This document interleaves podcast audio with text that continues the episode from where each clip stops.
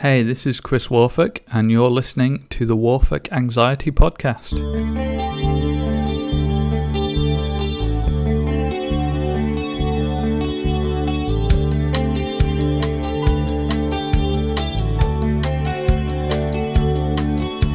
Hey there, welcome to the podcast. Hope you're doing well.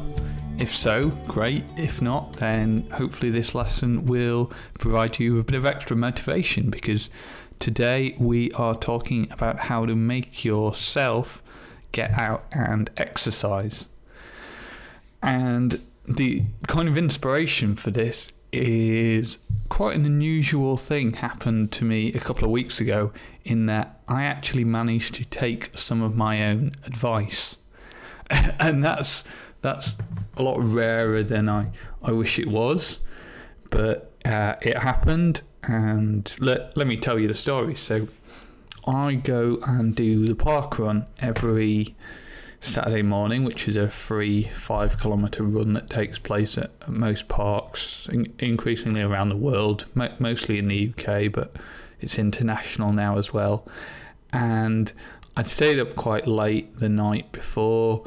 I my baby daughter had had me up twice during the night, and so my alarm went off, and I looked out the window. It was miserable, wet, raining, and I thought, oh, I so amazingly do not want to go for this run today. And what I did was to go through the steps that I outline in my book, Technical Anxiety. And in the end result, I, I managed to get out and go for the run. And the weird thing is that I was always kind of surprised that this kind of intervention works. It's very easy to forget because anxiety is a memory disorder that the techniques that we learn in things like CBT actually do work when we manage to apply them. Now that that's never easy, and, and most of the time I, I probably don't manage to do that, but the, I guess this was one of the moments where I thought, oh, this is, uh, if we can really apply this stuff, then it really works. So the, the process I went through, and and I'm hoping that you'll be able to apply this too, is I went through a series of steps that is the kind of stuff that we would be taught in a CBT approach. And it if you go through this, it genuinely does make it easier to change your thinking and change your behavior. And so, what I'm going to do is I'm going to break down what happened, and then we're going to look at how we can apply that to your life. So, the, the first thing I did was using the power of routine, right? Because Saturdays is the day I get up on a morning and I go do the park run. And that's very different to, say, just having a goal of exercising every week. Because the problem is, if you just say, well, I'll go out and exercise at some point during this week, then every morning you wake up and you think, is today the day that I go and exercise? And if you're anything like me, it'll turn out that the answer is always no because you can always do it tomorrow. Whereas the advantage of having something where you say, right, this is this is my exercise day, this is when I am going out to exercise, is that it then changes the conversation because when I woke up that morning, it wasn't a should I go out and exercise today? It was a today is the day that I exercise. I should be going out. Is there any reason I shouldn't be? Or not not even to have that question, just wake up and being like, right, today is the day I exercise. And having that mindset and changing that question really is, is quite powerful in changing the nature of the conversation that we have with ourselves about whether we're going to go out today. And that makes it a lot easier to motivate yourself to get out. Now, of course, on this particular morning, I really didn't want to go out, even though I knew it was it was a Saturday. And so the next thing I did, which is I think one of the most powerful things we can do against anxiety, is to identify that it, what I was suffering from was not a genuine representation of the world that once I got out there, I was going to feel awful. It was just low mood. Because actually, and I, I talk about this in the exercise section of the book, is that the, the time you feel worse when trying to get out and go exercise is the time before you've left. And you actually, we think it's the other way around, right? We think we feel great before exercising, and then we're going to go out and exercise, and it's going to be really hard, and we're going to feel awful, and then we're going to come back and we'll be tired, and everything will be unpleasant.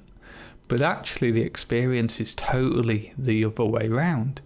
So we feel awful before we go, probably because we're dreading the the work it'll be. But actually, once we get out there, it's not as bad. And once we get back and we've done our exercising, then we actually feel great. So it's important to remember that you know anxiety is is a memory disorder in many ways because our memories will lie to us, they'll trick us, and when we think, well, what was it like last time? Our memory won't immediately surface the fact that we felt rubbish before we went, and when we came back and when we did the exercise, we felt great. It won't mention any of that. It'll just think, yeah, you feel awful, it's because it's going to be awful. And so identifying this as anxiety or low mood and saying, no, I, I know what this is. And I'm going to remind myself that I'm feeling low right now. And once I get out there, I will feel better means that you know we can identify that and into that's kind of the cognitive intervention where we say okay this just isn't a real representation of the world so i'm going to go even though i don't want to because i know once i get out there i will actually feel better because that's been my experience in the past even if i don't feel that way the next thing I did was to use the as if principle. And this is the idea that we're going to act in a way consistent with the way that we want to. So, for example, I said to myself, well, I'll just put my running gear on and then I'll make an assessment. Then I'll look if the rain is stopping or if I feel a bit better. And then I'll, I want to go for the run. And if not, then I'll just take my running gear off and I'll go back to bed.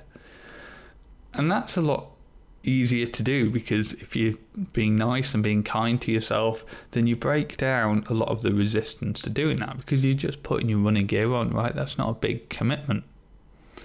Because what you find is that if you put your running gear on, you are then acting like someone who is going for a run. And once you start acting like someone who's going for a run, a lot of the emotional resistance to actually going for the run will break down.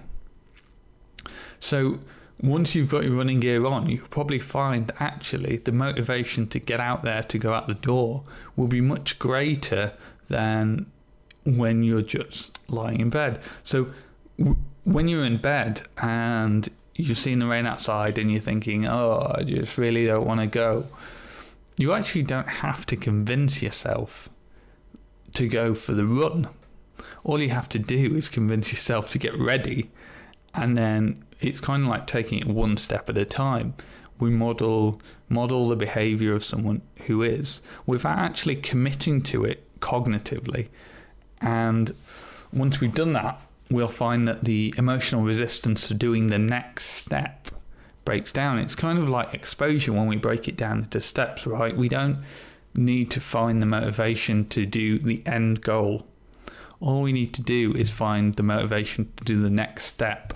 And then at each step, we can keep pushing ourselves a little further, but it's always a little step.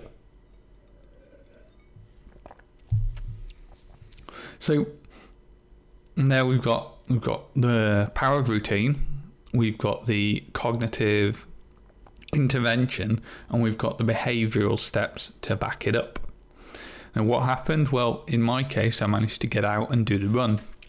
And in fact, the park run was delayed, so I ended up with an extra hour where I did actually a longer run than normal because I was I was on a high, having having managed to go from not wanting to go at all to getting out there to remembering that I feel great when I got out there that actually felt really good. And one of the great things about the times when it does work is that it gives you a lot more motivation because not only have you managed to get out and exercise, and of course that makes you feel good, but it's also a victory in a way that you've actually managed to apply these really useful CBT style techniques to actually make a difference. And you, next time I'm having an anxiety attack, it's going to give me more confidence that this stuff actually works as long as I follow the process. So, is is this going to work 100% of the time? Well, definitely not. But following the steps might take us from, say, a 20% chance of actually being able to get ourselves out of bed and go out and exercise to maybe a 50% chance. And I'm, I'm just making those percentages up. I don't know what what the reality of it, but it certainly makes it a lot easier. So, how can you apply this to your life? Well, let's just recap the steps of what we did there. So, number one is the power of routine. If you want to be able to get out and exercise, then the question is when are you going to do that? When, what time are you going to put aside and schedule in the exercise so that you don't get there and think, shall I, shan't I go out and exercise today? You will have an exercise time slot, and when you get to that time slot, you'll be like, right, this is when I get out and exercise. So there's no debate to be had here, it's time to do it. The second step is the cognitive intervention. So, this is the point where you feel that emotional resistance to actually going out and exercising. And at this point, we want to remind ourselves that what's happening here is that our memory is essentially lying to us. The way we feel is that we think we're okay now and it will feel awful when we go out for a run or go out and do whatever exercise you want to do. But actually, it's the exact opposite. We are feeling low mood now and our memory has conveniently forgotten to remind us that we will feel great when we get out there, but we will. And so we need to remind ourselves of that. And thirdly, there is the behavioral step. And this is where we just take it in little steps. So we don't commit to anything, we don't commit to a massive exercise session we just put our exercising gear on. We just say, oh, we'll just go out and do 15 minutes. We don't have to commit to a massive session because each time that we do that, we find it easier to reach the next step. So, as long as we can do just the next little step, then we'll find that emotional resistance breaks down and we're able to do the next step. And this certainly takes practice. It's like any skill, any behavioral technique. It just takes practice over and over again. But the more we practice it, the more effective it will become, the more confidence that will give us in applying the same techniques to things like panic and anxiety attacks, and the better we will feel.